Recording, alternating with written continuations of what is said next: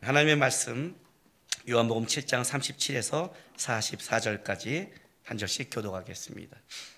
명절 끝날 곧 큰 날에 예수께서 서서 외쳐 이르시되 누구든지 목마르거든 내게로 와서 마시라.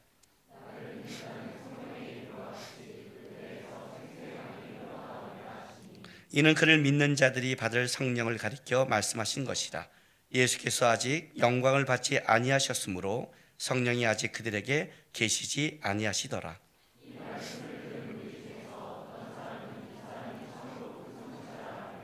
어떤 사람은 그리스도라 하며 어떤 이들은 그리스도가 어찌 갈릴리에서 나오겠느냐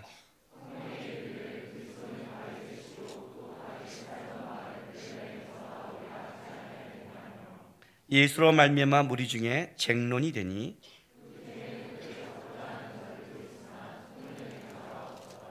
아멘. 예수님께서 33년의 공생일을 살아가시면서 3년 어, 동안 사역을 하십니다. 어, 우리 인간의 몸으로 오셔서 어, 종의 몸으로 먹고 순종하고 또 울고 감정을 갖고 살아갑니다. 예수님의 어떤 이 감정적 변화를 봤을 때 예수님께서 어떤 때 분노하시고 어떤 때 기뻐하시고 어떤 때 그가 마음을 이렇게 쏟는지를 보게 되면 예수님은 우리의 그 죄악, 우리가 잘못하는 것에 대해서 어, 그것 때문에 분노하신 적은 거의 없습니다. 음, 오히려 우리의 죄악 때문에 이 땅에 오셨고 우리가 죄로 무너지는 또 죄 때문에 살아가지 못하는 그 연약함과 안타까움을 항상 마음에 가지고 있었습니다. 가늠한 여인이 가늠한 그 이후에도 온 사람이 돌을 던지고 정지할 때 예수님은 오히려 안타까운 마음으로 쳐다보시면서 오히려 그에게 기회를 주고 다시는 죄를 짓지 마라 하면서 어, 그가 잘 살기를 원하는 마음이었지 그 죄 때문에 지적한 적이 없습니다. 왜냐하면 우리의 처지를 알고 있는 겁니다. 우리가 죄에 얼마나 쉽게 무너지고 아니 죄의 이 영향 속에 우리가 이겨낼 수 없음을 아시고 그래서 직접 오신 겁니다. 어, 예수님이 언제 분노하시냐면 바리새인들의 어떤 외식에 대해서만 분노하셨습니다. 예수님이 분노할 때는 죄의 문제가 아닙니다. 오히려 화했을지로라 고 예수님이 분노할 때는 어떤 때냐면 그때는 그들의 신앙생활과 종교생활이 하나님의 뜻에 어긋나고 오히려 그것이 율법주의 될 때 그랬습니다. 율법주의란 어떤 뜻을 갖고 있냐면 어, 자기 의를 드러내고 싶은 겁니다. 신앙생활을 하다 보면 자기 의를 드러내는 것이냐 하나님을 쫓는 것이냐를 분별하는 법은 의외로 쉽습니다. 자기 의를 드러내고 싶은 사람은 자기가 신앙생활을 잘한다는 것을 증명하고 싶어서 지적질을 하기 시작합니다. 음, 우리가 어떤 사람이 잘못을 권면하는 걸 말하는 게 아닙니다, 여러분. 그런 걸 말하는 게 아니라 자기가 한 말씀, 자기가 한 기도, 자기가 한 봉사, 자기가 한 것들이 그런 것에 묶여버립니다. 그런 것들은 주님을 닮기 위해 하는 것인데 그것이 외식이 될 때는 드러내고 싶은 겁니다. 이 바리새인의 외식에 대해서는 주님이 어떻게 돼요? 분노하시죠. 분노하십니다. 주님이 언제 안타까워하시냐면 믿음 없을 때 안타까워하십니다. 제자들이 믿음이 없을 때 이렇게 믿음이 적니? 이렇게 믿음이 없니? 그럴 때 안타까워하십니다. 그런데 주님이 예루살렘 향해서 울기도 하고 여러 가지 어떤 감정적 변화는 했지만 주님이 소리 지르고 외친 것은 쉽지 않습니다. 오늘 본문은 주님께서 뭐예요? 서서 외쳐 소리 지른 사건입니다. 명절 끝날에 그 이스라엘 사람들이 수없이 오는 그곳에 예수님이 일어나서 외쳐 소리 지렀다는 것은 굉장히 중요합니다. 오늘 본문에 37절의 초막절 마지막 날이 이렇게 시작됩니다. 명절 끝날 그큰 큰 날에 예수께서 서서 외쳐 이르시되 외쳐 이르 서서 보통 랍비들이 가르칠 때는 앉아서 가르치십니다. 랍비들은 보통 앉아서 어, 말씀을 가르치는데 예수님도 많은 곳에서 앉아서 많은 말씀을 가르치셨습니다. 근데 오늘 본문은 뭐예요? 앉을 수 없는 겁니다. 서서 그리고 나서 외쳐 기본 의미가 소리 지다예요. 예수님이 서서 소리 지르는 겁니다. 소리 지르는 거예요. 얼마나 이게 중요했을까요? 예수님이 일어나서. 나는 예수님이 서서라는 이 단어를 보면 생각나는 본문이 하나 있습니다. 스테반이 복음을 증거한 다음에 돌에 맞아 죽을 때 그리고 스테반이 기도할 때 그때 스테반의 눈에 예수님이 보좌에 서는 장면을 보게 됩니다.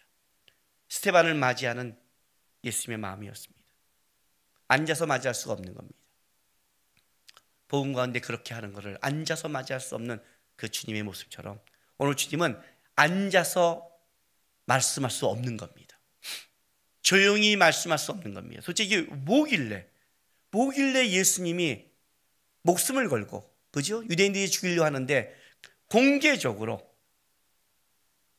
명절 중간에 논쟁이 있으면 더 주목하고 있을 텐데 아예 서서 외쳐 이르는 겁니다. 뭐가 이렇게 중요하길래 이렇게 외치는 거예요. 누구든지 목마르거든 내게로 와서 마시라. 나를 믿는 자는 성경에 이런 것 같이 그 배에서 생수의 강이 흘러나리라. 얌전히 잠잠하게 있을 수 없는 거죠. 예수님께서 얌전하게 잠잠하게 있을 수 없는 거예요. 어? 누구든지 목마르거든 내게로 와서 마셔라. 나를 믿는 자는 성경에 이름 같이 그 배에서 생수의 강이 흘러나리라. 여기서 이 생수는 39절에 봤더니 이는 그를 믿는 자들이 받을 성령을 가리켜 말씀하신 것이라 예수께서 아직 영광을 받지 아니하셨으므로 성령이 아직 그들 중에 계시지 아니하시더라. 그래서 성령이라는 게 나오기 시작합니다. 그러니까 여기서 생수는 성령을 얘기합니다.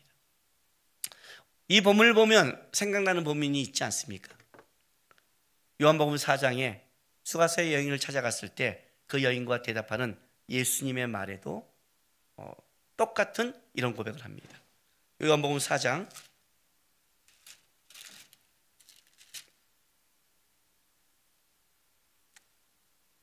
10절 보면 이렇게 말합니다.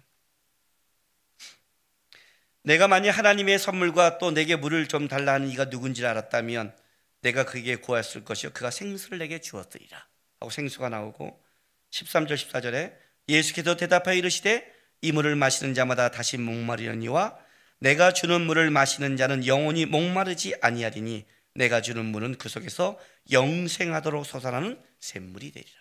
그죠? 어. 어찌할 바를 모르고 사람들의 낯을 피해 낮에 가서 물을 들고 있는 한 죄인을 향해서 그에게 예수님이 다가가 안타깝게 외치면서 말씀하는 겁니다. 단순한 물이 아닙니다. 내게로 와서 마셔라. 내게로 와서 마셔라. 누구든지. 아직 성령이 옷이 아니었다 그래요.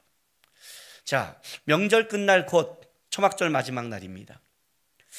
이 초막절 마지막 날에 놀랍게도 성령이 아직 오지 않았다는 것으로 예수님이 외치고 있다는 겁니다. 우리가 유대인의 3대 절기 그러면 유월절, 오순절, 또 초막절이라고 말합니다. 근데 우리가 알고 있는 3대 절기 가장 익숙한 절기는 어디냐면 유월절하고 오순절입니다. 왜냐하면 유월절은 일단 유대인들에 있어서 출애굽의 놀라운 기적 같은 이야기가 있기도 하고 유대 역사의 시작이기도 하면서 또 하나는 우리 기독교의 뭐예요? 예수님께서 유월절날 돌아가심으로 돌아가심으로 유월절의 완성을 만들잖아요. 유월절은 십자가의 완성으로 이어졌기 때문에 우리는 유월절에 대한 것들을 기억하고 있습니다. 또한 오순절은 성령 강림이죠. 드디어 교회가 시작되는 거죠. 사도행전 2장에 오순절날 성령이 강림하시로 말미암아 드디어 교회가 시작하기 때문에 우리가 오순절도 많이 기억합니다. 근데 우리는 초막절은 어떻게 기억하냐면 수장절 그러니까 11월 달에 드리는 추수감사절 정도로 생각합니다. 추수감사절 정도로. 우리가 11월 셋째 주에 추수감사절 드린 거는 청교도의 미국 청교도의 정통에 따라 그걸 하고 있는 거죠. 그러니까 아, 이렇게 하나님이 한 해 동안 우리에게 수확을 주셨구나 정도로 이제 초막절을 알고 있는데 오늘 예수님의 말씀에 의하면 예수님이 이 외침이 6월 축절이란 것도 아니고 오순절도 아니라 뭐라고요? 초막절에 와서 아예 공개적으로 외치고 말하는 게 뭐냐면 누구든지 목마르면 내게로 와서 마셔라 라고 하면서 아직 뭐라 그래요? 성령이 오지 않아서 왜? 왜 성령이 오지 않았어요? 예수님이 영광을 받지 않았기 때문에 다른 말로 한다면 예수님의 십자가와 부활이란 영광이 있은 다음에 성령이 오신다는 거죠. 그렇다면 초막절은 오순절과 연결되어 있다는 뜻이죠. 그죠? 성령은 오순절로 오시는 거니까. 초막 초막절이 있어야 수양절이 있어야 뭐가 있어요? 유월절과 무교절을 지킬 수 있다고 그랬죠. 무교절이라는 것, 무교 누룩이 들어가지 않은 빵을 만들기 위해서는 수확이 있어야 되잖아요. 가나안 땅에 들어가 수확을 해야 가능하잖아요.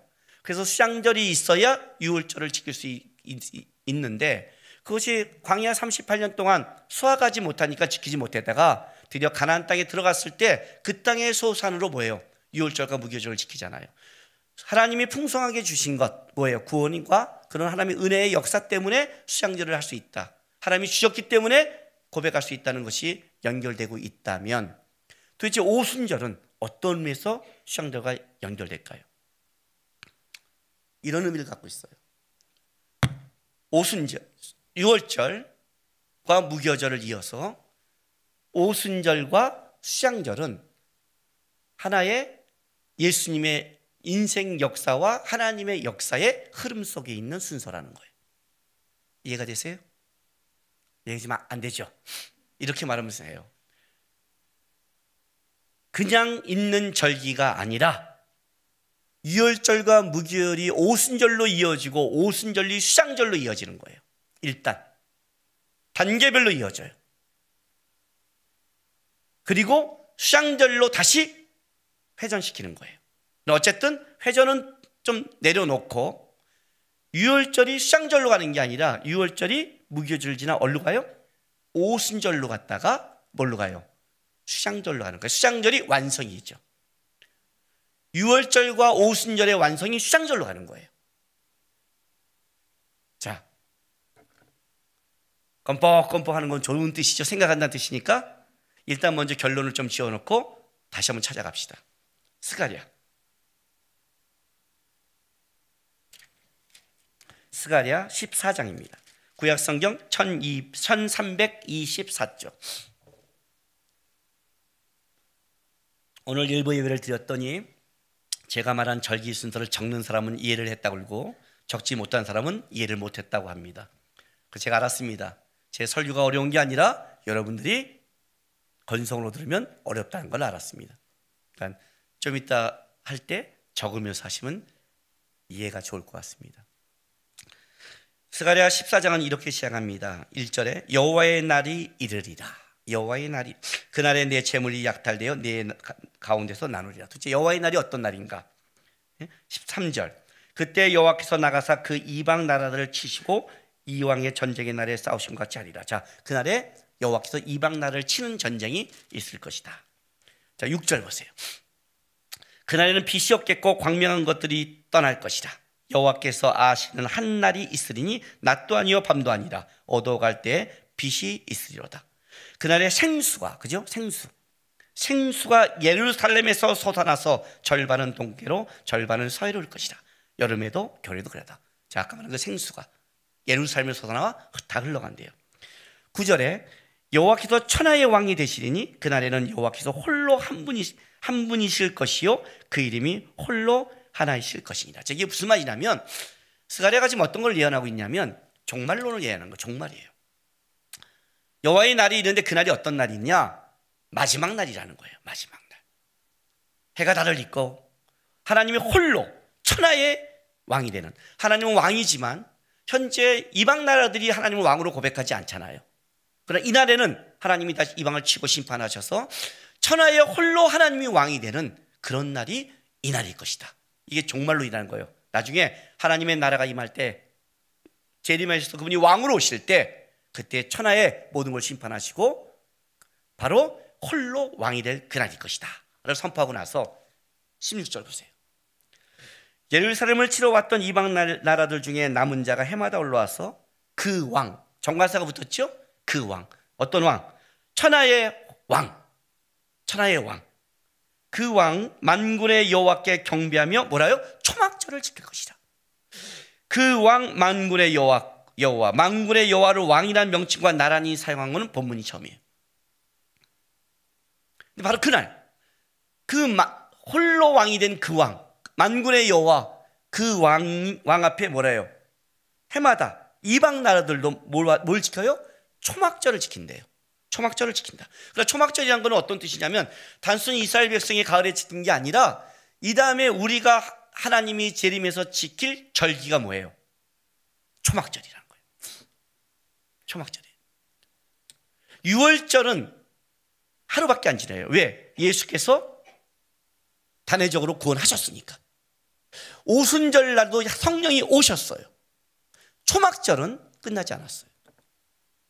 그럼 우리는 어쩌면 지금 초막절을 바라보고 하는 거예요. 초막절을 지키는 의미가 끝났다는 게 아니라 바라보고 있는 뜻이에요. 이해가 되세요? 그날에. 자, 계속 그 다음에 읽어보세요. 18절. 만일 애굽 족성이 올라오지 아니할 때에는 비 내림이 있지 아니하리니 여호와께서 초막절을 지키러 올라오지 아니하는 이방 나라들의 사람을 치시는 재앙을 그에게 내릴 거라. 초막절을 지키지 않는 이방 나라는 어떻게 해요? 남은 나라도 다 쓸어버리는 거예요. 19절. 애굽 사람이나 이방 나라 이방 나라 사람이나 초막절을 지키러 올라오지 아니하는 자는 다 받을 벌은 그러하니라. 자, 그날에는 말 방울에까지 여호와께 성결이라 기록될 것이라. 여호와의 전에 있는 모든 솥이 제단 앞에 주발과 다름이 없을 것이니 예루살렘과 유다의 모든 솥이 만군의 여호와의 성물이 될 것인지요 제사 드린 자가 와서 그 솥을 가져다가 그것으로 고기를 삶으리다 그네는 만군의 여호와의 전에 가난한 사람이 다시 있지 아니하리라 가난한 사람 세상 사람 있지 않는 거죠 근데 여기 이런 말이 있어요. 20절에요. 그날에는 말 방울에까지 여호와께 성결이라 기록될 것이라 그래요. 자 말 방울 있죠. 말 목에 다른 요만한 방울 딸랑딸랑 흔한 방울. 여기에 뭐라고 이름이 기록되어 있다고요? 여호와께 성결이에요. 여호와께 성결이라는 단어는 어디에 적혀 있는 거냐면 제사장이 옷을 입을 때 제사장 관 머리에 쓴 게 여호와께 성결이에요. 이해가 되세요? 제사장만이 입을 수 있는 옷, 제사장 머리에 쓰는 관 속에 너는 하나님께 성결로 부름받았기 때문에 여호와께 성결이라는 단어를 쓰는데 그날에는 그날에는 하나님의 나라가 임할 때는 말 방울까지도 모두가 선결한 죄가 들어가지 않는 완벽한 하나님의 선결이 그날이 이루어질 것이라는 거예요. 그날에는 그날이 어느 날이에요? 바로 초막절의 완성이 되는 거예요. 그렇다면 지금 우리가 초막절 그러면 단순하게 이스라엘 사람들이 3대 절기에 지켰던 수장절과 그들이 광야 생활에 어려웠던 것을 기억하는 초막절을 넘어쓴다는 거죠. 초막절은 더 깊은 완성을 향해 가고 있는 절기예요. 그래서 이 초막절이 완성이 되려면 6월절과 오순절이 이어지지 않고는 초막절이 완성이 되지 않는 거예요. 이해가 되세요? 그래서 6월절부터 이 초막절은 가고 있는 거예요. 자, 레기 23장을 찾아볼게요. 레기 23장, 구약성경 181쪽.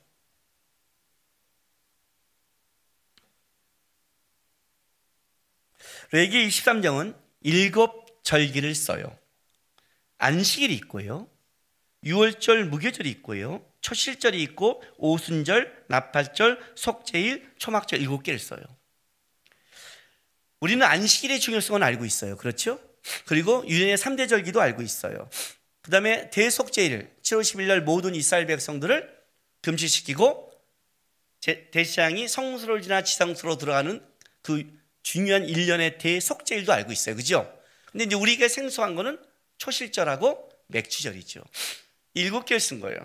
저는 요번에 요한복음 7장을 설, 그 말씀을 전하면서 이거를 공부하면서 하나님께 참 감사했어요. 진짜 감사했어요. 레기를 가르칠 때까지 이 의미를 몰랐어요.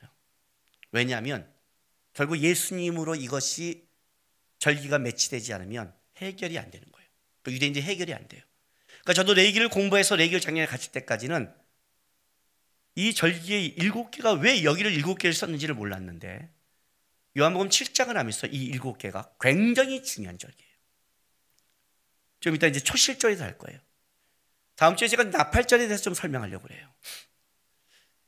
우리는 달력이 양력과 음력이 있어요.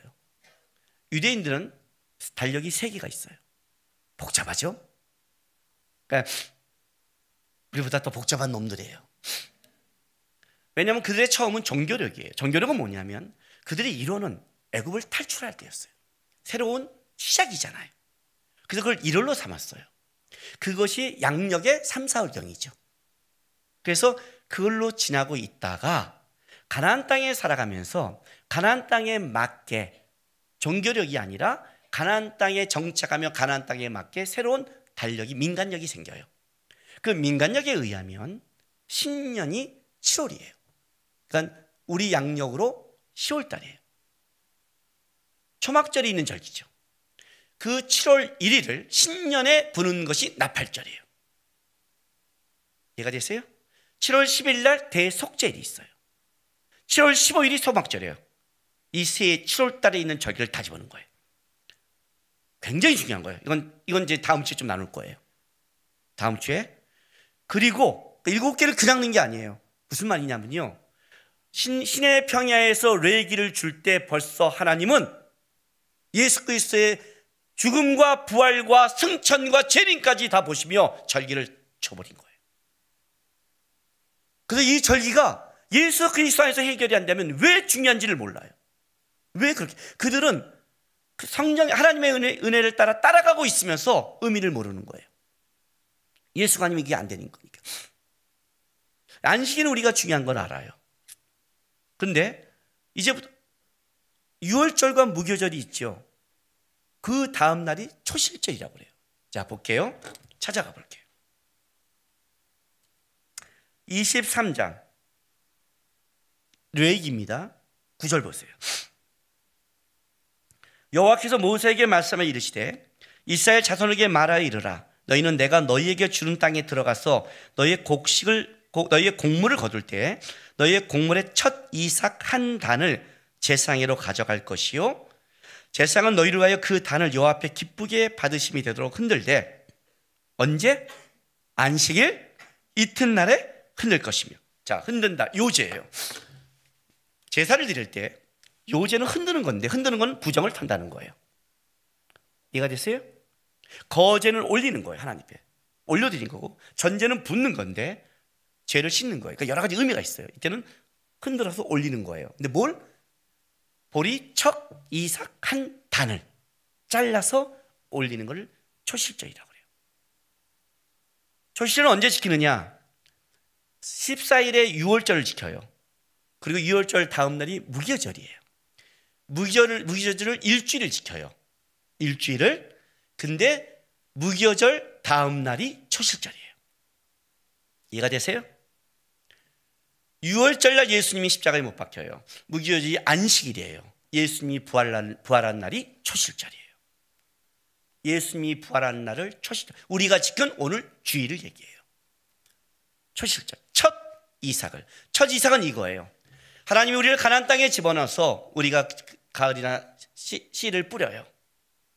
근데 하나님이 이 땅 가운데 하나님이 버렸다면 어떻게 돼요? 버리면 황폐해지겠죠. 그런데 땅 가운데 첫 열매가 이삭이 나온 거예요. 이삭이 나왔던 건 어떤 뜻이에요? 하나님이 우리에게 열매를 주심의 시작이라는 거예요. 아, 하나님이 버리지 않고 여전히 우리에게 열매를 주시구나. 첫 열매가 나왔구나. 첫 열매가 나왔다는 어떤 뜻이에요? 이제 하나님이 우리 가운데 풍성한 열매로 인도할 거다. 첫 열매가 없이 수장절을 바라볼 수 없거든요. 그죠? 근데 첫 열매는 언제 나오느냐? 6월절 죽음이 넘어가고 무교절. 무교절이란 어떤 뜻이냐면 누룩을 먹지 않는 빵을 먹어요. 딱딱한 걸요. 누룩이는 누룩은 성경에서 대부분 죄와 연결을 해요. 그래서 누룩이 없다는 건 순결을 상징하는데 우리에게 우리에게 적용한다는 건 그거예요. 이나는 누룩, 누룩을 지하면서 우리의 신앙을 더 예수 하나님 앞에 순결하는 기간을 가져라는 말도 있지만 이 절기의 가장 중요한 주인공은 예수님이죠. 6월절에 예수님이 죽음을 넘어가게 하신 분이라면 무교절은 뭐예요? 그는 죄가 없는 분이에요. 누룩이 없는 분이란 뜻이에요. 그래서 무교절을 지키는 거예요. 무교절은. 그 무교절 다음날 어떤 일이에요? 이제 죄가 없는 예수님께서. 그죠? 죽음을 넘어선 그 다음날 뭐가 돼요? 첫 열매가 되시는 거예요. 고린도 전서 15장.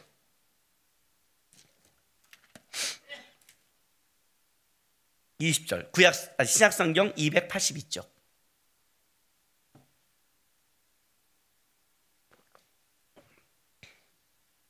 자, 그러나 이제 그리스도께서 죽은 자 가운데서 다시 살아나사 잠자는 자들의 첫 열매가 되셨도다.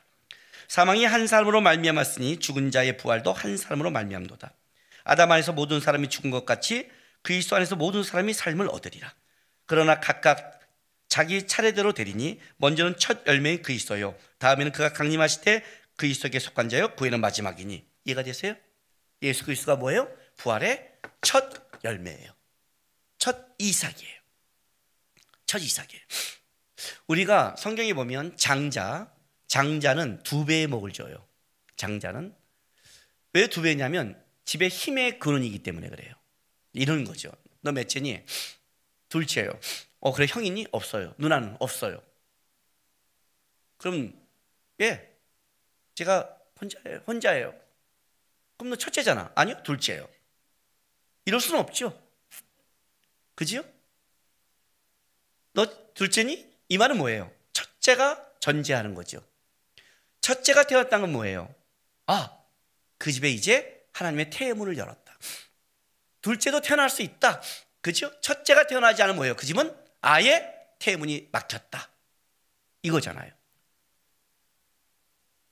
첫 이삭이 나오지 않는다는 것은 가나안 땅에 하나님이 열매를 주지 않겠다는 뜻이에요. 그건 사망이죠. 황폐함이죠. 죽음인 거예요. 첫 열매가 나왔다는 건 어떤 뜻이에요?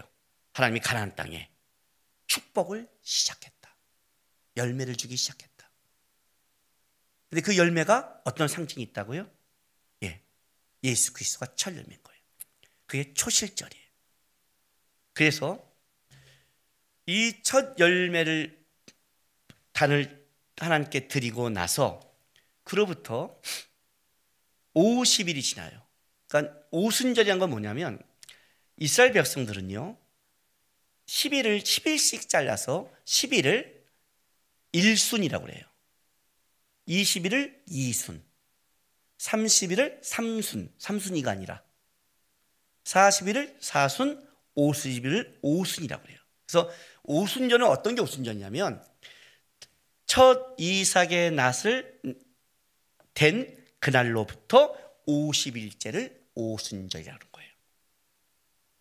그렇게 보고 안식일이 일곱 번 지나서 완전수 일곱 번 지나서 온 다음날 50일을 50일이라 해서 77이 49에서 77절이라 같은 날을 말해요. 안식일이 일곱 번 지난 다음 날에서 77절이라도 하고 또는 어떡하라고요? 초실절에 낫을 낸 날부터 50일 지났다 해서 오순절인 거예요. 이거를 맥주절이라고 그래요. 맥주절이 뭐예요? 예, 보리에 이삭의 단을 댔잖아요. 그럼 어떤 일이 벌어져요? 이때 드디어 보리 열을 풍성에 걷죠. 보리를 거둘 뿐 아니라 그 중간에 같이 뭘 걷냐면 보리 이삭이 먼저 나올 뿐이지 미리삭도 나중에 같이 나와요. 그래서 이스라엘 백성은 초실절 그러면 앞에 있는 거지만 실제 초실절을 두 번을 봐요. 뭐예요? 맥절에 그 보리국시 땅을 드리면서 또 어떤 일이 벌어져요? 예, 밀이 나오기 때문에 밀은 보리보다 나중에 나오니까 못 치잖아요. 그 밀이 나온 새 것을 떡을 가지고 만들어서 처음 거를 또 드리는 날이 맥주절이에요. 자, 여기 23장. 지금 이해하시는 거예요? 지금 이해하시는 거예요? 네? 이게, 이게 쳐다보고 오는데 이렇게 눈, 눈알만 이렇게 나오고 눈알만 뚝, 눈알만 뚝 빠질 것 같은 느낌을 받아요, 제가요. 응? 이해함, 이렇게 이해하면서 와야 되는데 계속 이렇게 목만 나오더니 저거 눈, 눈알만 딱 다 빠질 것 같은 불안함이 제 안에 있어요. 레기 23장 15절 보세요. 안식일 이튿날 곧 너희가 요제로 곡식단을 가져다 날부터 온 날부터 자 그 곡식단을 가져온 날부터 세워서 일곱 안식일을 수요를 채우고 일곱 안식일 이튿날에 그죠? 이튿날에 뭐예요? 그 50일을 계수하여 세수를 이 오순절이에요. 너희의 처소에 10분의 2 에바로 만든 떡 두 개를 가져다가 흔들지니 고운 가루에 누룩을 넣어 구운 것이니 그죠? 이때는 누룩을 넣어요. 이때는 누룩을 넣어요. 이때는 누룩을 넣어서 풍성을 만들어요. 이때 이때는 밀, 밀로 드리는 거예요. 떡을 조그맣게 만들어 첫 걸 드려요. 그 누룩을 넣어요. 왜 그런지 아세요? 첫 이삭을 된 예수 그리스도의 바로 첫 열매가 초실절에 부활절에 이루어졌다면 드디어 50일째 성령이 강림함으로 풍성한 열매를 맺는 거예요. 오순절날 성령의 강림으로 어떤 일이 벌어져요? 온 이방 가운데 복음이 다 들려지기 시작하죠. 그죠? 사도행전 2장에. 그래서 오순절로 이어지는 거예요. 오순절이란 성령 강림이 있기 위해서는 어떤 일이 되냐? 6월절이 있어야 되고 초실절이 있어야 돼요. 초실절을 전제라고 첫 열매가 없고 오순절이 있을 수 없는 거예요. 성령이 오셔야만이 드디어 어떤 일이 벌어져요. 예수님은 예수님은 우리의 구원을 위해서 종의 몸으로 오셨어요. 종의 몸으로 왔다는 그는 우리의 시간과 공간의 제한을 받는다는 거예요. 우리 우리의 대표가 됐으니까. 그래서 예수님의 기적은 갈릴리 바다에 행했고 예수님의 말씀도 갈릴리에 있는 사람만 들었어요. 그런데 예수님이 가신 다음에 이제 뭐 어떤 일이 벌어졌죠? 그가 다시 원래 동등된 신분으로 올라가시면서 성령이 오심으로 이 예수님의 사역을 뭐예요? 수학을 걷기 시작하는 거예요. 수학. 이제는 본인이 출사할 것이 많은 그것을 뭐예요? 예수님도 그런 한탄하죠? 이제 본이 추수할 것이 많는데 일꾼이 없다 한탄하죠. 왜? 예수님이 오셔서 드디어 추수를 시작하려고 하고 있는데 일꾼들, 제자들을 부리기 시작하는 거예요, 실제로는. 그럼 어떻게 그걸 할 수 있느냐? 그게 성령이 오셔야만이 풍성이 맺는 거예요. 그것이 오순절로 이어가는 거예요. 그래서 낯을 된 날부터 50일째에서 오순절이라 하고 그래서 오순절이에요. 일곱 안식일을 지난 다음에서 칠칠절이라고 왜? 일곱 안식일이 왜준줄 아세요? 일곱은 이스라엘 백성에게는 굉장히 상징적인 완전 수임이에요. 그 일곱 안식일을 지났다는 것은 완전내 완전하다는 뜻이에요. 그죠? 그 다음 날이 50이에요. 50은 어떤 의미를 갖고 있어요? 희년이 50년이에요. 날로 치면 50이지만 연으로 치면 희년이 50년이에요. 희년은 뭐예요? 완전한 회복이 있는 날을 희년이라고 그래요. 근데 이스라엘 백성들이 희년을 지켰느냐? 그렇지 않아요. 희년이 있었지만 희년을 못 지켜요. 왜? 희년은 사람들이 지킬 만한 실력이 안 돼요. 실제로 가나안 땅에 들어갈 땐 전쟁 때문에 지키지 못했어요. 사사기는 타락해서 못 지켜요. 사울은 하나님 앞에 뭐예요? 온전하지 못해 못 지켜요. 다윗 때 지킬 만한데 다윗은 하나님의 나라를 세우기도 바빴어요. 나중에 솔로몬의 나중에 성전을 세울 때도 솔로몬에게 넘기라고 그러잖아. 왜? 너는 피를 많이 흘렸다. 다윗도 못했어요. 솔로몬 때는 타락을 해요. 그다음에 나라가 나눠졌어요. 희년을 못 지켜요. 근데 그 희년이 언제 시작되느냐? 어떤 희년에 대한 어떤 것이 언제 우리에게 보여지느냐? 누가 보고?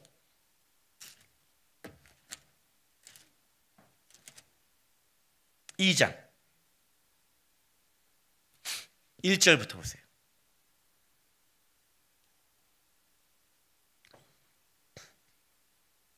그때 가이사 아구스가 영을 내려 천하로 다 호족하라 하였으니 이 호종 구레뇨가 수리아의 총독이 되었을 때 처음 한 것이라. 모든 사람이 호족하러 각각 고향으로 돌아가매. 3절 보세요. 모든 사람이 어떻게 해요? 호족하러 각각 고향으로 돌아가매. 신년은 신년이 시작되면 일단 어떤 일이 벌어지느냐? 모든 사람이 각각 자기의 고향으로 돌아가야 돼요. 원래 회복이니까. 그리고 뭐예요?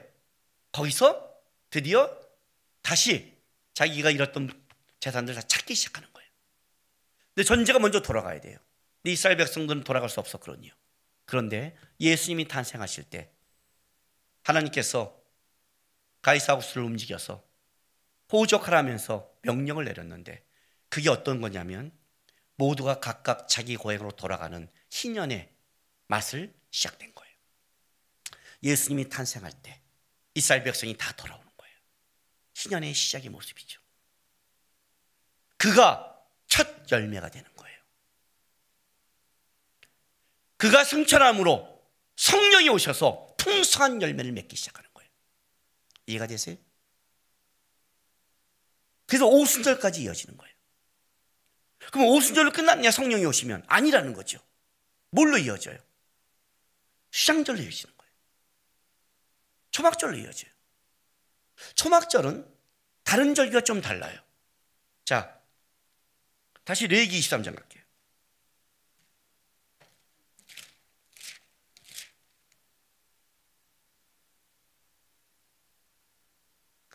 여러분 레기 23장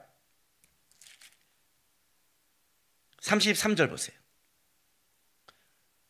초막절인데 여호와께서 모세에게 말씀을 이르시되 이스라엘 자손에게 말하 이르라 일곱째 달 열다섯째 날은 초막절이니 여호를 위하여 이래 동안을 지킬 것이다. 첫날에는 성회로 모일지니 너희는 아무 노동도 하지 말지며 이래 동안은 너희에게 너희는 여호와께 화제로 드릴 것이다. 자, 그러면 초막절은 며칠이에요? 며칠 동안 나가서 해야 돼요. 이래 일주일이에요. 그죠? 무기절도 일주일이에요. 그런데 그 뒤에 이런 말이 있어요. 여덟째 날에도 너희는 성회로 모여서 여호와께 화제를 드릴 것이니 이는 거룩한 되어라. 너희는 어떤 노동도 하지 말지라 그래요. 그렇다면 초막절은 몇 시까지 하는 거예요? 여덟째 날이 있는 거예요. 일곱째 날까지 초막에 지내지만 마지막 날은 이제 나와서 거룩한 성회를 지내는 거예요. 거룩한 성회 8일째가 있는 거예요. 8일. 오늘 요한복음 가보세요. 7장 37절. 자, 이렇게 시작해요. 명절 끝날 곧 큰 날에 예수께서 명절 끝날 곧 큰 날에 논란이 있어요. 명절 끝날이니까 7일째다라는 사람이 있지만 아니다. 곧 큰 날은 8일째다. 이렇게 말하는 사람이 있어요. 저는 8일째가 맞다고 봐요. 왜? 7일째를 큰 날이라 안 해요. 8일째가 성회예요. 마지막 성회예요. 그러니까 강조하는 거예요. 명절 끝날 곧 마지막 큰 성회예요. 그죠? 그럼 이 8일째예요. 다 초막절을 마치고 돌아오는 그들에게 예수님이 명절 끝날 곧 큰 날에 예수께서 서서 외쳐 이르시되 누구든지 목마른 내게로 와라 마시라 나를 믿는 자는 성경의 이름과 직급에서 생수가 강이 흘러나리다. 여기서 생수는 성령을 가리킨다고 했어요. 외치는 거예요. 초막절을 마치고 오는 그들에게. 초막절을 마쳤니? 배부르니? 풍성하니? 아니잖아. 초막절이 어떤 거니? 하나님이 너를 가나안 땅에 와서 이렇게 시작한 열, 열매를 걷는 날이고 이 열매가 여기서 열매로 끝나는 게 아니라 열매를 거뒀으니까 행복했다고 끝나는 게 아니라 그 하나님의 만드심을 바라보면서 너희가 기꺼이 광야에 나가서 뭐라는 거예요? 불편하게 지나면서 우리에게 이 풍성함이 하나님께 어떤 걸 믿으면서 다시 신앙을 점검하고 하나님께 가는 것이 초막절이 아니냐. 갈급함이 있어야 되거든요. 초막절은 어떤 게 있냐면 세상에 물질적인, 만, 물질적인 만족을 갖고 있는 게 아니라 하나님 이 물질적인 풍족한 이 풍요가 우리의 만족이 되는 게 아닙니다. 이건 주님이 우리에게 주신 겁니다. 우리는 뭐가 있어요? 은혜 아니면 하나님 아니면 만족할 수 없는 겁니다. 해서 초막절 가는 거예요. 그래서 8일째 성인은 뭐예요? 왜 8일인 줄 아세요? 할례가 8일이에요. 8일째는 언약의 백성이 완전히 되는 표예요. 하나님이 천지를 창지하시고 일곱째 날 안식을 하세요. 하나님이 안식했다는 이 안식일의 의미는 어떤 의미냐면 하나님이 만든 세상이 완벽하다는 뜻이에요. AS가 필요 없어요. 그래서 너는 어떤 일을 해야 되느냐? 너는 하나님의 관계 안에서 진정한 안식을 누려라. 진정한 안식을 누려라. 그래서 안식을 줬어요. 이 안식일을 이어가는 유일한 조건은 한 가지예요. 하나님이 약속한 말씀, 선악과를 먹으면 안 되는 거예요. 선악과라는 것은 어떤 열매를 특별한 열매를 말하지 않아요. 선악과의 가장 중요한 표는 이거예요.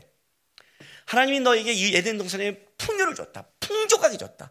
모든 걸 먹어도 된다. 어디 가도 된다. 누려라. 다스려라. 생육하라. 번성하라. 수장들처럼 풍족하게 살아라. 한 가지. 너가 왕이 아니다. 내가 주는 거다. 그렇다면 어떡하라요? 선악과를 먹지 말라요. 그 불편함을 견뎌라요. 그게 선악과예요. 근데 그걸 먹으면 어떻게 돼요? 하나님같이 되려고 했어요. 자기가 그걸 하려고. 그래서 생긴 결과가 안식일이 깨져요. 안식이 깨진다고요. 유대인들이 안식일을 지킨 게 진정한 안식을 안식이 돼서 지키는 게 아니에요, 여러분. 이해가 되세요? 우리 이건 이해되지 않아요? 여러분 주일날 와서 행복하지 않잖아요. 주일날 오면 쉼과 여유와 꿈이 있기 때문에 난 쉼도 없고 여유는 더 없고 꿈은 더 잃어버려. 오히려 교회 안 하면 꿈이 있어. 교회 와서 설교 들으면 꿈도 못 가져, 쌍. 이렇게 되잖아, 우리. 그러잖아요, 우리. 하다 예수 믿는데 왜 이 모양이야, 그러잖아요. 예, 맞아요. 안식일에 안식일 안 돼요. 유대인들이 안식일에 안식일 안 돼요. 왜 안 돼요? 깨졌기 때문에. 깨졌기 때문에 안 되는 거예요. 그래서 어떻게 해요? 다시 안식을 위해서 어떻게 한다고요? 예수께서 부활의 첫 열매가 되시는 거예요. 예수님 6월절 날 십자가에 못 박혀요. 안식일 날이 무교절이에요.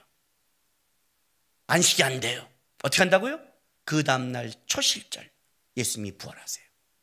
새로운 열매, 새로운 안식, 새로운 은혜 그걸 주기 위해서 예수님이 부활의 첫 열매가 되시는 거예요. 예수님께서. 그래서 8일째가 필요한 거였어요. 놀랍게도 초막절은 8일째예요. 7일째가 아니라 8일째가 대성회예요. 그럼 이런 뜻을 갖고 있는 거예요. 가나안 땅에 6월절 지나 오순절에 큰 걸 맺고 초막절, 장막절을 그 수장절을 지키는 거예요. 하나님이 우리를 풍요롭게 줬어요. 그러면 그게 끝이냐? 아니라는 거죠. 아닌 거죠. 진정한 초막절은 진정한 명절 큰 날은 어디 있느냐? 스가랴의 말처럼 예수께서 오시는 그날이에요. 예수께서 초실절, 6월절을 지나 초실절이 첫 열매가 됐고 그 예수가 오심으로 성령이 오셔서 오순절에 풍성한 열매를 맺었다면 이제 결실할 때라는 거죠. 성령이 오셔서 온 이방 나라에 결실할 때란 말이죠. 이 결실의 마지막 수장절이 초막절이 기다리고 있을 것이다. 있을 것이다. 그렇다면 너희는 세상의 풍요로움, 열매를 갖고 만족하지 말고 하나님이 너희를 이렇게 먹이시니 광야에 나가서 뭘 하라? 이게 우리가 준 게 아니라 하나님이 우리에게 줬다면 하나님이 우리 끌어오시는 하나님의 그걸 바라보면서 우리가 불편하게 하나님의 뜻에 달려가야 된다는 초막절을 지키라는 거예요. 왜? 왜? 광야 초막절에 그들이 어떻게 살았는데? 왜 생수가 나왔을까요? 광야에서 어떻게 살았어요? 고린도전서 10장 보세요.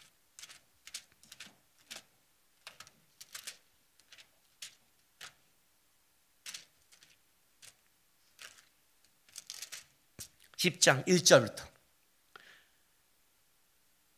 274쪽 형제다 난 너희가 알지 못하기를 원하지 아니하노니 우리 조상들이 다 구름 아래 있고 바다 가운데 지나며 모세에게 속하여 다 구름과 바다에서 세례를 받고 다 같은 신령한 음식을 먹으며 다 같은 신령한 음료를 마셨으니 이는 그들을 따르는 신령한 반석으로 마셨으니 그 반석은 뭐요? 곧 그리스도라. 이걸 말하는 거죠. 너희가 광야의 그 끔찍한 인생을 살아갈 때 너희 힘으로 산것 같냐? 아니다. 아니다. 유월시킨 하나님이 너희에게 뭐예요? 반석에서 물을 주고 하늘에서 만나를 주므로 너희를 먹여 살렸다. 그 하나님이 끌어가서 이 땅에서 너희에게 열매를 준 거다. 하나님이 너희에게 열매를 준다면 너희는 뭘 봐야 돼요? 그 열매에 만족하고 빠지고 그 열매에 끌려가지 말고 기꺼이 초막절 지남으로 하나님 우리는 이 열매로 살지 않습니다. 하나님이 우리를 끌어오셨습니다. 초막절을 지킨다는 건 어떤 의미가 있냐면 내가 기꺼이 하나님 나에게 주신 것이 하나님이 거라는 고백이 있는 동시에 이것이 이 거둔 것이 결과가 아니라 하나님의 때에 더 하나님의 진정한 명절 큰 날이 있음을 바라보면서 불편한 그 믿음의 길을 가겠습니다. 를 고백하는 게 초막절인 거예 초막절을 하고 오는데 예수님이 계시는데 그들은 그걸로 만족해 버렸어요. 그 초막절의 행사가 그들에게 생명을 주는 게 아니었거든요. 생명은 어디 있어요? 진정한 성령의 은혜 가운데 벌어지는 거예요. 6월절은 초막절로 가야 완성이 되는 거예요. 그 완성은 초막절 절기를 지키는 게 뭐라고 그래요? 예수님께서 이렇게 말하는 거예요. 누구든지 목마르거든 내게로 와서 마셔라. 초막절을 지키면서 그 불편함과 목마름을 봐라. 이 물질로 안 되는 걸 봐라. 그렇게는 안 된다. 그렇게는 안 된다. 와라. 성경의 이름과 같이 나를 믿는 자는 성경의 이름과 같이 그 배에서 생수의 강이 흘러나리라. 나를 믿어라. 나를 믿어라. 성령으로 말미암아 이 안에서 터져 나오지 않는다면 충만하지 않으면 너희 안에 만족과 이 땅을 이걸 힘은 없을 것이라는 거예요. 초청하시는 거예요. 답답한 거죠. 명절 끝날 그큰 날의 의미가 어떤 날인데 이 날이 어떤 날인데 하나님이 이렇게 끌어가서 너에게 준 이 풍성함이 이제 하나님이 하실 것을 바라보면서 어떡하라고요? 하나님께 나가는 날인데 놀랍게도 그들은 나가지 않는 거예요. 예수님이 벌떡 일어나 나가서 외치는 거예요. 큰 소리로 외치는 거예요. 내게로 와라. 내게로 와라. 풍성이 하나님께 맺어준 열매가 있다. 신앙생활이 뭐라고 생각하세요, 여러분? 하나님이 결혼시켜주고 돈 많이 벌게 해주고 직장 좋은 데 가고 편하게 살면 그게 수장절이에요? 아니죠. 그거는 수장절이 아니죠. 그거는 맛복이죠. 맛복이죠. 여러분 내가 예배 드릴 수 있다고 드릴 수 있다고 생각하세요? 아니에요. 저는 저희 장인 어른을 3년 집에서 모시고 어머니를 치매 어머니를 모시면서 하나님이 저에게 준 깊은 복을 느꼈어요. 저는 하나님께 감사해요. 부모님을 모시게 했던 것이.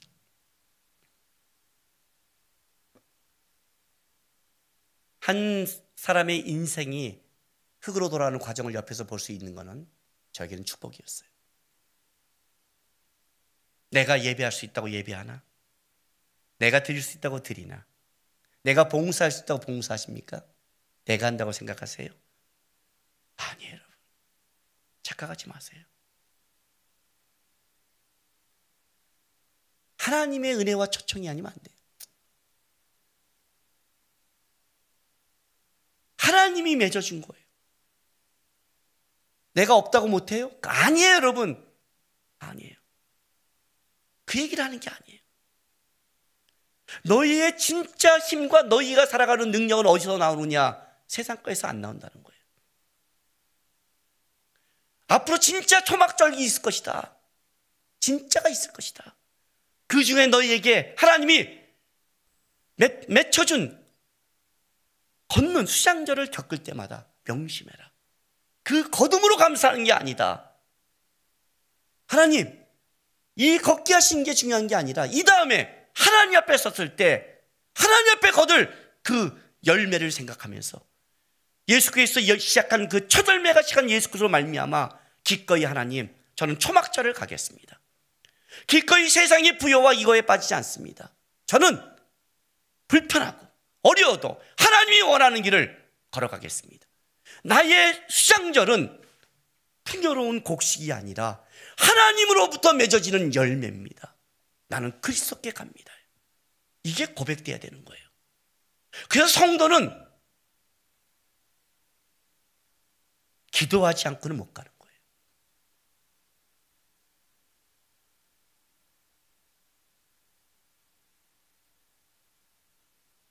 힘드세요? 삶이 고단하세요? 이 초청을 받아들이세요. 갈증이 나죠. 소망이 없어 보이죠. 이 초청을 받아들이세요. 안 된다는 거예요. 누구든지 목마르거든 내게로 와서 마셔라.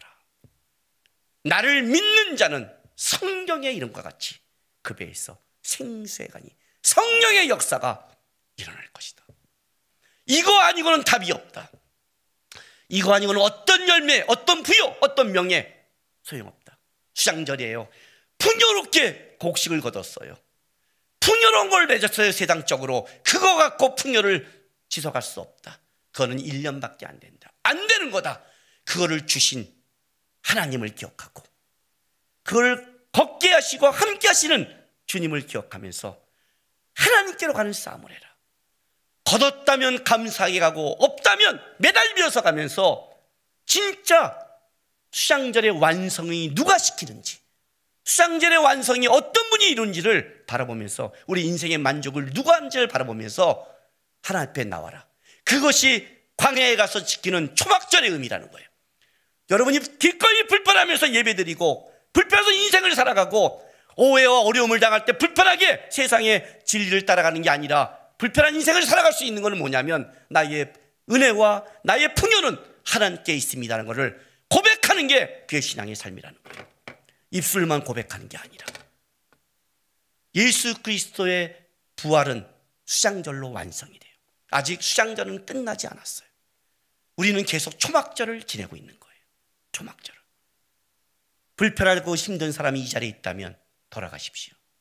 오늘 이 예수님의 초청을 받아주세요. 누구든지 목마르거든 내게로 와서 마셔라. 왜 이렇게 믿음이 적니? 왜 이렇게 믿음이 없니?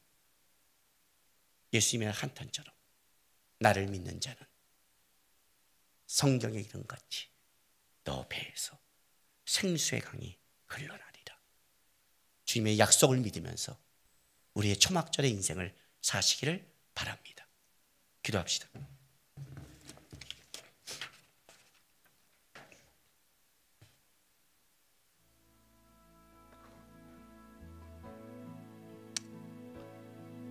하나님, 주께서 첫 열매가 되셔서